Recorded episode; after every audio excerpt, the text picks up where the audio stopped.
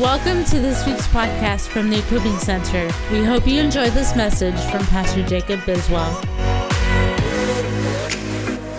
Uh, if you will, turn in your Bible to Nehemiah chapter 5. That's where we're going to be this morning. Nehemiah chapter 5. And we're going to talk about stopping strife this morning. And I think strife is something that happens if you breathe.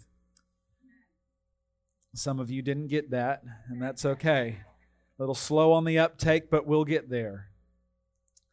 And so, as we continue our, our series uh, through the book of Nehemiah, I want to just kind of cover the challenges that we've talked about so far. Uh, but yeah, this morning, stopping strife, Nehemiah 5. In chapter 1, Nehemiah was faced with a personal challenge. When he heard about what was happening in Jerusalem, he sat down and wept and then broke out into prayer. We talked about the importance that when we recognize a problem, that it is our responsibility to go to God in prayer and to pray these things through. In chapter 2, his challenge was political. When the king asked him what he needed, he prayed a popcorn prayer and boldly made his requests. And so we, we talked a lot about in, in number two, uh, chapter two, uh, we talked about uh, the importance of prayer and, and, and how to, to work out the issue. Chapter three, we kind of skipped over chapter three, all those names that we talked about. I was looking back at it. I mean, some of the names, Meshullam and Berechiah. I mean, if any of you want a really good name for a kid, Berechiah. I mean, that's just, or how about Malchijah? I mean, Binnui, um, Uzai, Tekoite. I mean, some of these names, Zadok, Shechaniah, those are all those names, okay? So we, we kind of skipped over it, but if we talked about, we talk about right workers in the right place. Chapter 4, he dealt with discouragement. We talked about discouragement last week. And the workers were afraid of the enemies and convinced they couldn't work anymore. Nehemiah rallied the troops to come together under pressure. But as we come to chapter 5, this same community is starting to self destruct because of festering grievances. And the workers now face a new enemy who is harder to conquer than the previous ones. The timing could not have been worse because the, wall, the walls were almost done. And Nehemiah has to put down his hard hat and turn his attention from the construction of the wall to the walls that were being put up between his workers.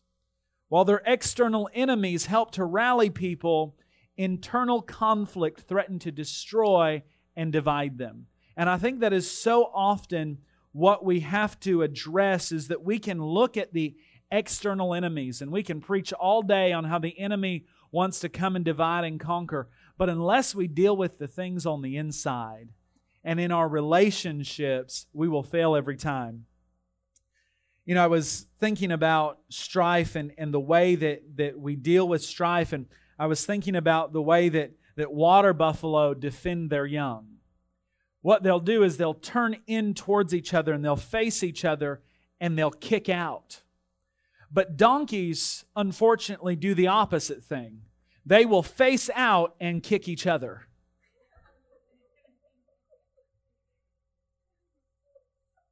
It's much easier to conquer and subdue an enemy who attacks us than it is to forgive and restore a friend who hurts us. Psalm 55, 12 and 14 puts it this way If an enemy were insulting me, I could endure it. If a foe were raising himself against me, I could hide from him. But it is you, a man like myself, my companion, my close friend, with whom I once enjoyed sweet fellowship as we walked with the throng at the house of God. It is those who are closest to us who can hurt us the worst. You know, we in our in our series Bait of Satan that we did Wednesday night, and we're, we're doing it for the next five weeks on Wednesday nights. Uh, that verse was was a paramount verse for it because it's those offenses that are close to home that cause the most strife in our life. And that's what we're going to talk about. So, Nehemiah chapter 5, uh, we're going to go kind of break it down. Verses 1 through 5 is where we're going to start. And, and I've titled this section, Complaints Nehemiah Heard. So, in verse 1, now there was a great outcry of the people and of their wives against their Jewish brothers. For there were those who said, We are sons and our daughters are many. Therefore, let us grain that we may eat and live. There were others who said, We are mortgaging our fields, our vineyards, and our houses that we might get grain because of the famine. Also, there were those who said, We have borrowed money for the king's tax on our fields and our vineyards. And in verse 5, now our flesh is like the flesh of our brothers, our children like their children. Yet behold, we are forcing our sons and our daughters to be slaves, and some of our daughters are forced into bondage already, and we are helpless because our fields and vineyards belong to others. There's a word in verse 1 that sets the tone for chapter 5, and it's this word, the word against.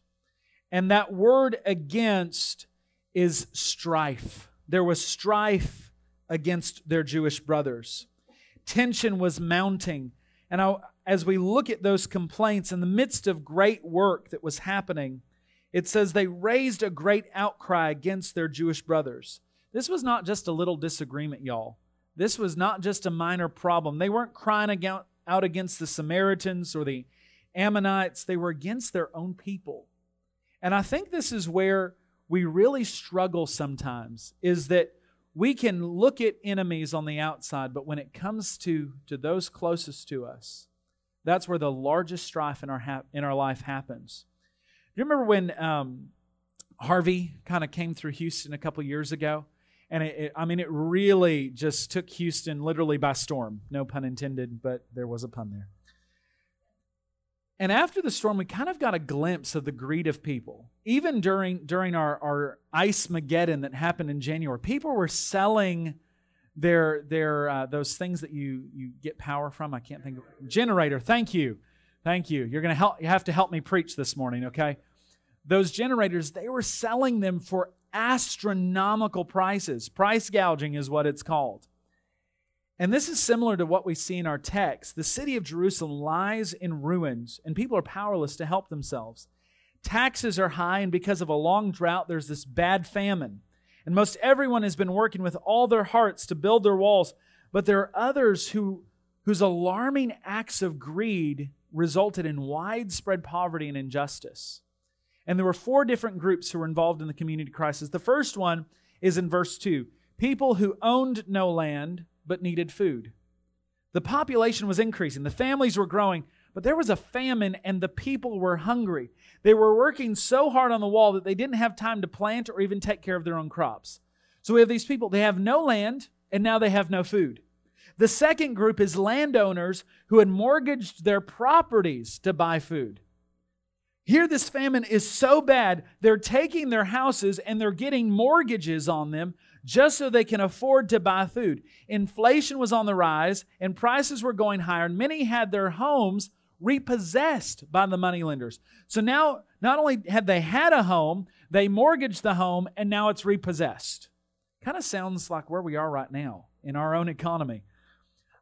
I was planning, I'm planning a trip to California to, to see some family in two weeks, and uh, I won't be gone on a Sunday, but I'm going to go for four days, and I was going to fly into LA and rent a car. That was my plan when I looked at the price, now the, the flight to LA was really cheap, like 115 bucks. So that's great. Rental car was about $600 for four days.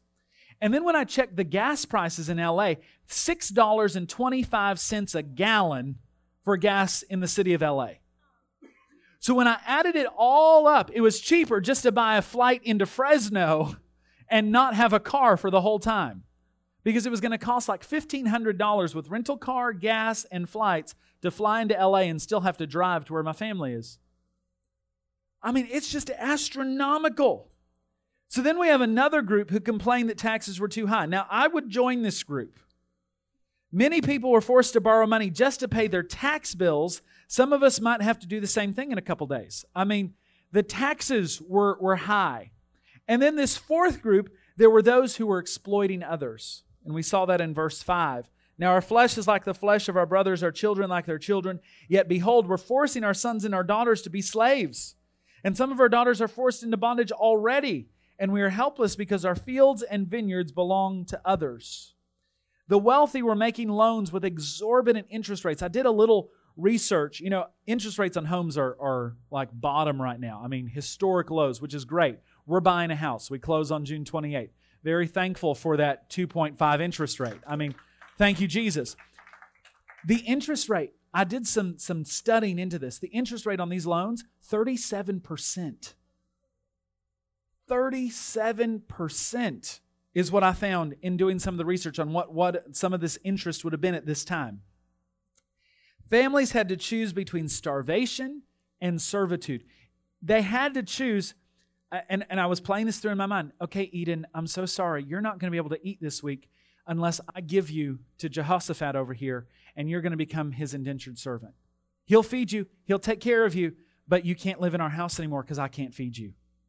Okay, Kai, this week you're gone. I'm going to have to give you away, but they'll feed you. This is how bad it was at this time. And people were exploiting them. When the crops failed because of the famine, the creditors took away their property and sold their children into slavery. See, it wasn't against God's law to, to, to loan money to one another, but they were acting like pawn shop owners. You know, you take your, your wedding ring in and they give you $200, but they turn around and sell it for a thousand. I mean, all sorts of stuff was happening at this time. And, and it was against the law of God. In Deuteronomy 23 19 through 20, we see this Do not charge your brother interest, whether on money or food or anything else that may earn interest. You may charge a foreigner interest, but not a brother Israelite, so that the Lord your God may bless you in everything you put your hand to in the land you are entering to possess. So God had already established brothers, don't charge each other interest, don't exploit each other. And that's why in verse 1 it says there was great outcry against two, Their Jewish brothers, because it was the family that was exploiting each other. So what does Nehemiah do? Jump down to verse 6. Then I was very angry when I'd heard their outcry in these words.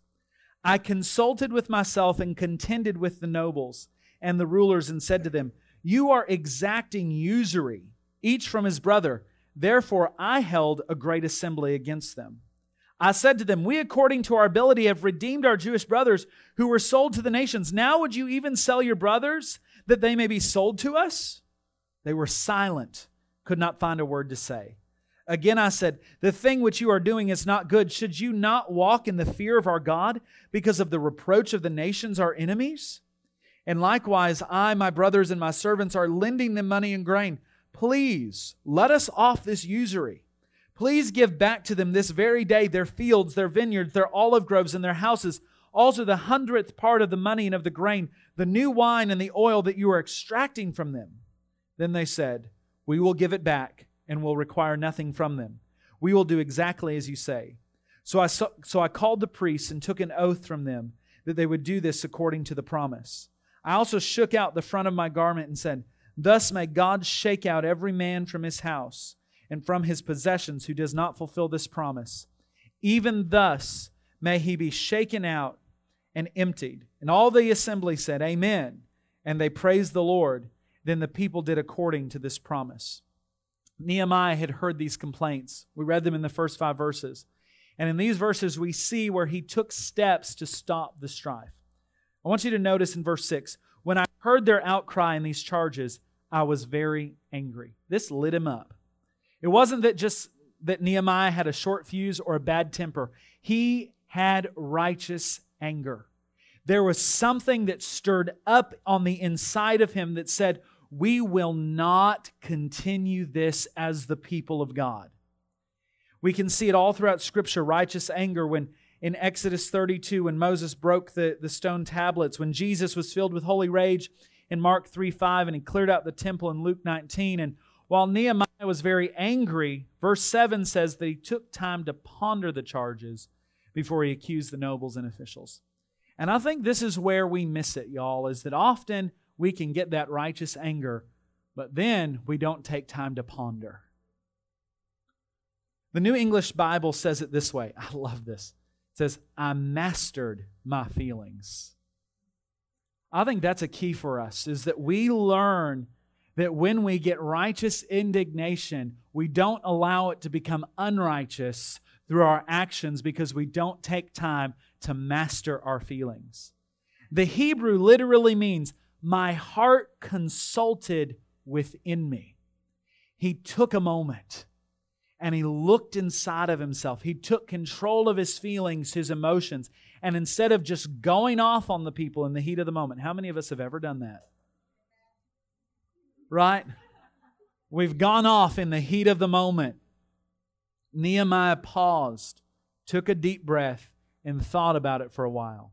Proverbs 16:32 says this, "It is better to be slow-tempered than famous. It is better to have self-control than to control an army." After thinking things over, Nehemiah decided to publicly confront those whose selfishness had created the strife. Since it involved the whole nation, it demanded public rebuke and repentance. This rebuke consisted of six different appeals, and I want to talk about them. Number one, he appealed to their love. Nehemiah reminded them that they were robbing their own countrymen, not the Gentiles, not the enemy. He uses the word brother four times in his speech. Psalm 133 1 says, How good and pleasant it is when brothers live together in unity. He appealed to their love. The second thing he did is he reminded them of God's redemptive purpose. While God's people had been redeemed from Egypt and most recently from Babylon, and Nehemiah himself had brought back some of the Jews who were in slavery, their fellow Jews were returning people into bondage just to make money. So he reminded them that God had redeemed them for a purpose, not to just go back to the same issues. How many times do we do that in our lives? Is that God redeems us from something and yet we go right back to the same thing. It looks different, maybe a different method, but we go right back to the same issue. God had redeemed them from slavery and then we go right back to it. And so he reminded them, he, he appealed to them, he reminded them of God's redemptive purpose. His appeal was based on God's word. Nehemiah calls them on the carpet. What you are doing is not right. As we've already learned, they were going against God's clear commands against usury. Then he says they needed to remember their witness. Israel was to be a light to the nations, but they were being shady, y'all. They were to walk in the fear of the Lord in order to avoid the reproach of their enemies. And because they weren't in right relationship with God, they weren't able to make a positive impact on those around them. Instead of making people thirsty for God, they'd lost their saltiness. They, they were no longer the example of what God's people were supposed to be. He then appealed to his own actions. He talks about, I've, I've rescued these people. I've paid, I've loaned them grain and, and money. Nehemiah had lent money, but he didn't charge interest. He had integrity when he told the other moneylenders to stop what they were doing. Give back to them immediately their fields, vineyards, olive groves, and houses, and also the usury you are charging them. And then finally, he appealed to the judgment of God. I love, I love verse 12 because it shows that what they that they really wanted to do what was right and didn't have to wait and think about it. They immediately said, "We will give it back, and we will not demand anything more for them. We will do as you say." Since the brokers promised to obey, Nehemiah made them take an oath in the presence of the priests. This is a way this was a way of saying that the promise was not just between the bankers and the builders, but between them and the Lord. Nehemiah then concluded this special business meeting with three actions in verse 13 that lifted up the seriousness of what they decided to do. He shook out his robe, which symbolized what would happen if they broke their vow. God would shake them out. He shook out his robe, and next the congregation responded with a collective Amen which was a solemn assent to what had been said. They understood it. You know, that word amen literally means so be it. They were saying, if we break our vow, God will shake us out. So be it. And it made the entire assembly part of the decision. Then they praised the Lord in unison. What started as a cry of great outrage led to a confrontation, which led to a commitment to change, and concluded with shouts of praise in a corporate worship service. And this is where I want to head with this message this morning is I want to address how we need to handle strife in our lives by the example that Nehemiah set. Verses 14 through 19. Moreover, from that day that I was appointed to be their governor in the land of Judah, from the 20th year to the 32nd year of King Artaxerxes, for 12 years, neither I nor my kinsmen have eaten the governor's food allowance. But the former governors who were before me laid burdens on the people and took from them bread and wine besides 40 shekels of silver. Even their servants domineered the people, but I did not do so because of the fear of God. I also applied myself to the work on this wall. We did not buy any land, and all my servants were gathered there for the work. Moreover, there were at my table 150 Jews and officials, besides those who came to us from the nations that were around us. Now that which was prepared for each day was one ox and six choice sheep. Also, birds were prepared for me, and once in ten days all sorts of wine were furnished in abundance. Yet for all this I did not demand the governor's food allowance, because the servitude was heavy on this people. Remember me, O my God, for good, according to all that I've done for this people. In describing his own lifestyle during this period, Nehemiah's memoirs tell us of how he behaved. He was motivated by two biblical principles during the 12 years he was the governor in the land of Judah. He was devoted to the great commandment as spelled out later by Jesus in Mark 12, 30 and 31.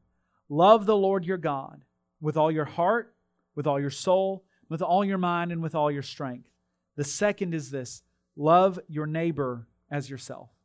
Before thinking about how he could make a profit, Nehemiah considered what was pleasing to God. In verse 15, he describes how previous governors got wealthy at the expense of the people. When comparing himself with what others did, Nehemiah stated, But out of reverence for God, I did not act like that. In verses 17 and 18, we see that he did not live extravagantly, but instead lived generously by providing meals for others and not using his expense account to do so because he loved and revered God. He also loved the people he was called to serve. So I want to give you some principles to ponder this morning. Having walked through the brief exposition of this passage, I want to draw these out. The first one is this there is a direct correlation between the effectiveness of our mission and how we treat each other. We must be the church before we can build the church. We must care for one another before we can hope to reach this community and this county for Christ. If we cannot treat, treat each other well, how can we ever expect to treat them well? The Bible says they will know us by our love for one another. The second is this relational problems are inevitable and we can't ignore them. Even though it's painful and it may seem easier to avoid or to deny relational ruptures, we must face conflict head on. If we don't, we'll pay because it will go underground, grow deep roots, and bear bitter fruits. God wants us to deal with our relational problems. One of my pastor friends puts it this way the price, or sorry, the first price you pay is always the cheapest. The first price you pay is always the cheapest. It's painful to stop strife, but it will only get more difficult the longer you wait. The longer you avoid relational issues, those deeper roots go, and the more bitterness begins to fester and deal with it. Number three, we must take the initiative to restore relationships whether we want to or not. Don't wait for the other person to come to you. You need to go to them. Be tenacious about this one. If you've been hurt, go and talk it out as Jesus commanded in Matthew 18. If you've hurt someone else, go and confess what you did according to what Jesus said in Matthew 5. We're covered either way. If you've been hurt, go to Ma- go to them. Matthew 18 says this, if your brother offends you, go to them. One, one translation says this, go expediently. I'm going to put it in monopoly terms. Do not pass go. Do not collect $200. Go directly to that jail and deal with the things that are inside of you. We must take initiative. Number four, God's reputation is at stake when we have conflict. How could God's reputation be at stake? In John 17 23, Jesus prayed that lost people would know God's heart of love when brothers and sisters in Christ are brought together in complete unity. When we do not walk in unity as the representation of God's kingdom, the world looks and goes, I don't want what they have. They can't even like each other. Why would I want what they have? Let's be like Nehemiah and walk in the fear of the Lord to not only avoid the reproach of unbelievers, but to also make God attractive to those who need Him. We can do that by living in loving community with one another. So here's four action steps for stopping strife. I've come across this week something called How to Turn a Disagreement into a Feud. Okay, these are going to be my, my, my dad jokes, okay? I wonder how many of us have done these things. I know I have. Here's the first one Avoid conflict so that your feelings build up and then you explode. Be vague in general when you share your concerns so that the other person cannot do anything practical to change the situation. Assume you know all the facts and you are totally right. Avoid possible solutions and go for total victory and unconditional surrender. That's often how we deal with strife. I'm right, they're wrong, I'm going to win. So, in our remaining minutes this morning, I want to focus on some practical action steps that you and I can take to stop these strife right out of Nehemiah 5. Number one, make sure it's a moral issue. Nehemiah was very angry because of the injustice he saw in verse 6. If you've been wronged and sinned against, your anger is justified. On the other hand, if you're ticked off at someone just because they've done something you don't like, it's not a moral issue. You're just ticked off and in sin. Cut them some slack and give them some grace. Number two, think before speaking. If you've been sinned against, don't go tell everybody else in town what that person did and how wrong they are and tell. I'm going to put it in, in plain English terms like my Aunt Veda used to say shut your mouth and keep your teeth closed. I mean, real simple. Shut your mouth, keep your teeth closed. This is exactly what Nehemiah did. He didn't just go blow up on people. Anger is a gift from God that motivates us to action, but it can just as easily backfire if we let things fly out of our mouths. If you've been hurt, you've been wounded, you've been offended, keep your teeth closed and think before speaking. Number three, meet face to face.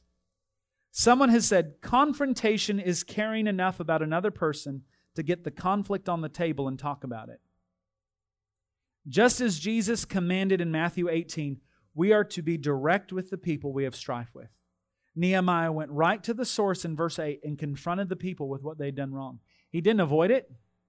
He didn't go and tell the priests first, hey, I'm going to have a meeting, I'm going to do all these things. He said, no, I'm going directly to the people I have strife with and we're going to address this thing head on. That's what Matthew 18 says to do. Go expediently, go quickly.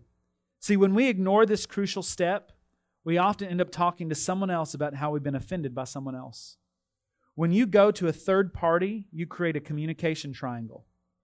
So go directly to the person you're upset with. If someone comes to you express anger at another person, your first question should always be Have you met with them? Have you talked with that person? Have you addressed this? And number four, because we are given the gift of reconciliation, seek resolution. Our goal in stopping strife or confronting should never be to convince the other person we're right.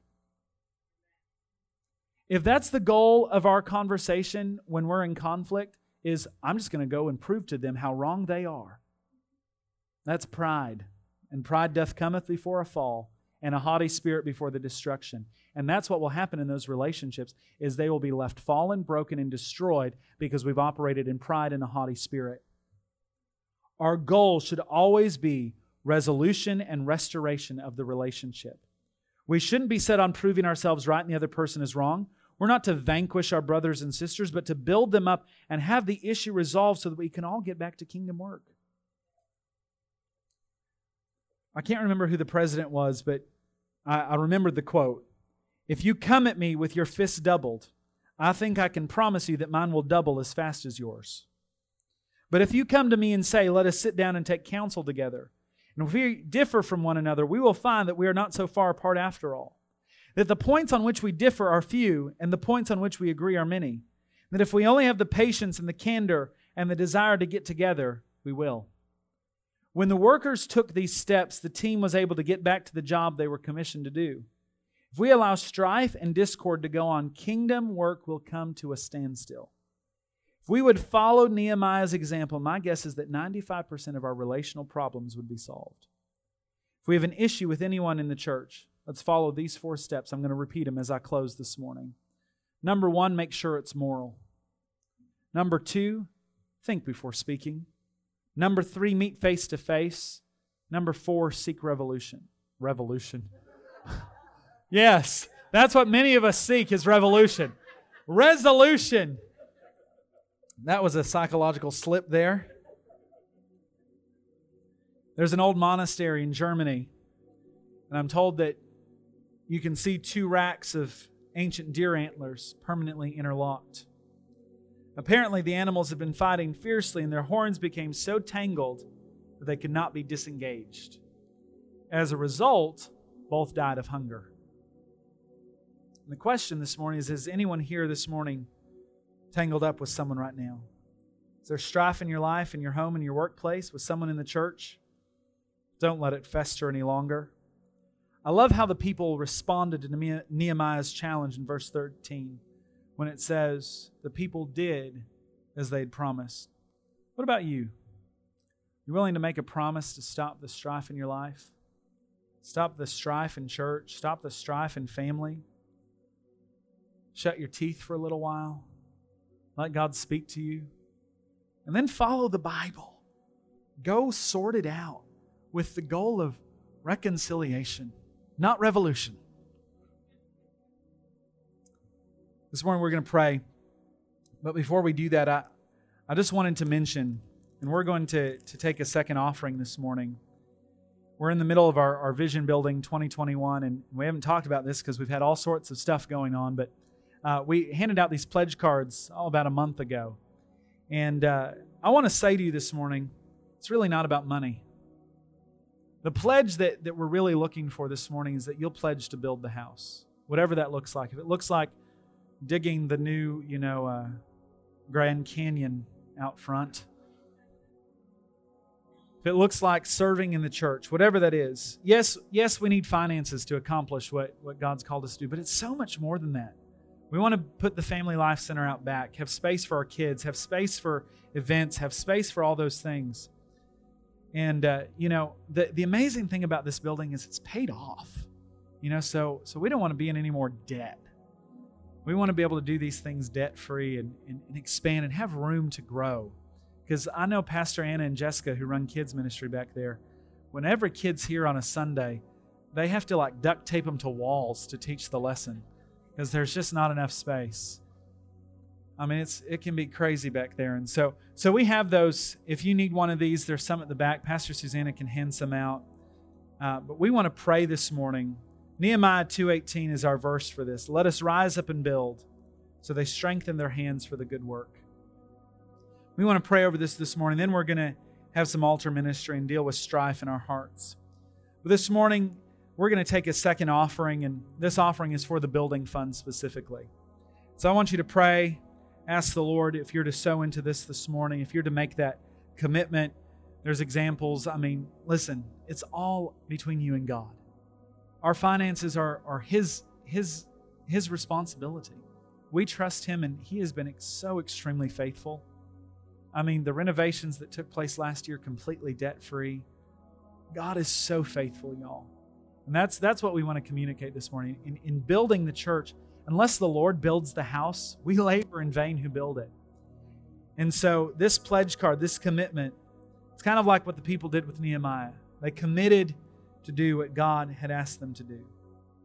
So, Father, this morning, as we prepare our hearts to give, Father, we thank you that you are building the equipping center. This is your church. It's, it's an incredible privilege, God, to be able to to be an under shepherd here, God, and to, to follow your leadership and to help lead your people. But God, I recognize I can't do it without you. I don't want to do it without you. I'll turn in my credentials, God. I just, I want to see your kingdom expanded in this city. And I believe you've called the Equipping Center to be part of that kingdom expansion. And so, Father, we trust you this morning to do what only you are able to do. Father, we Pray over every pledge card that'll come in today and over the weeks to come and over all the offerings that'll be sown, God, into to building your kingdom through the expression of the equipping center. Father, we pray that each family would experience your blessing, God. Father, there's a grace on this house for financial miracles. And I pray that every family and every individual who is connected to this house would walk in that grace for financial miracles, God. God, I could testify all day long of every miracle you brought into this house and into our house and into our family. And God, I stand humbled and amazed before you because of your faithfulness. And God, I thank you for that faithfulness transcending every situation, every lack, God. Lord, let it move mountains on behalf of your people. We thank you for the building that'll go up behind this building. It'll create space, God. We make room for you, God. In Jesus' name, amen. Amen. If you've been dealing with strife this morning, if you've got people you need to forgive, if you need to shut your teeth this morning and deal with that, I want you to come. I want to pray for you. If you need a miracle in your body, if you need a breakthrough, whatever it is, I'm going to open the altars in just a second. Before we do that, the greatest message I could ever preach is that of salvation. That Jesus died, He died a bloody death on a cross because He was rich in mercy.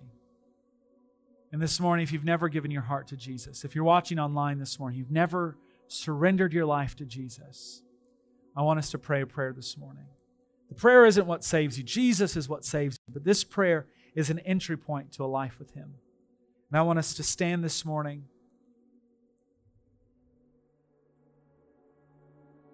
We're going to pray this together. If you've never made a decision to follow Jesus this morning, you want to make that decision. If you're watching online, you want to make that decision to follow Jesus this morning.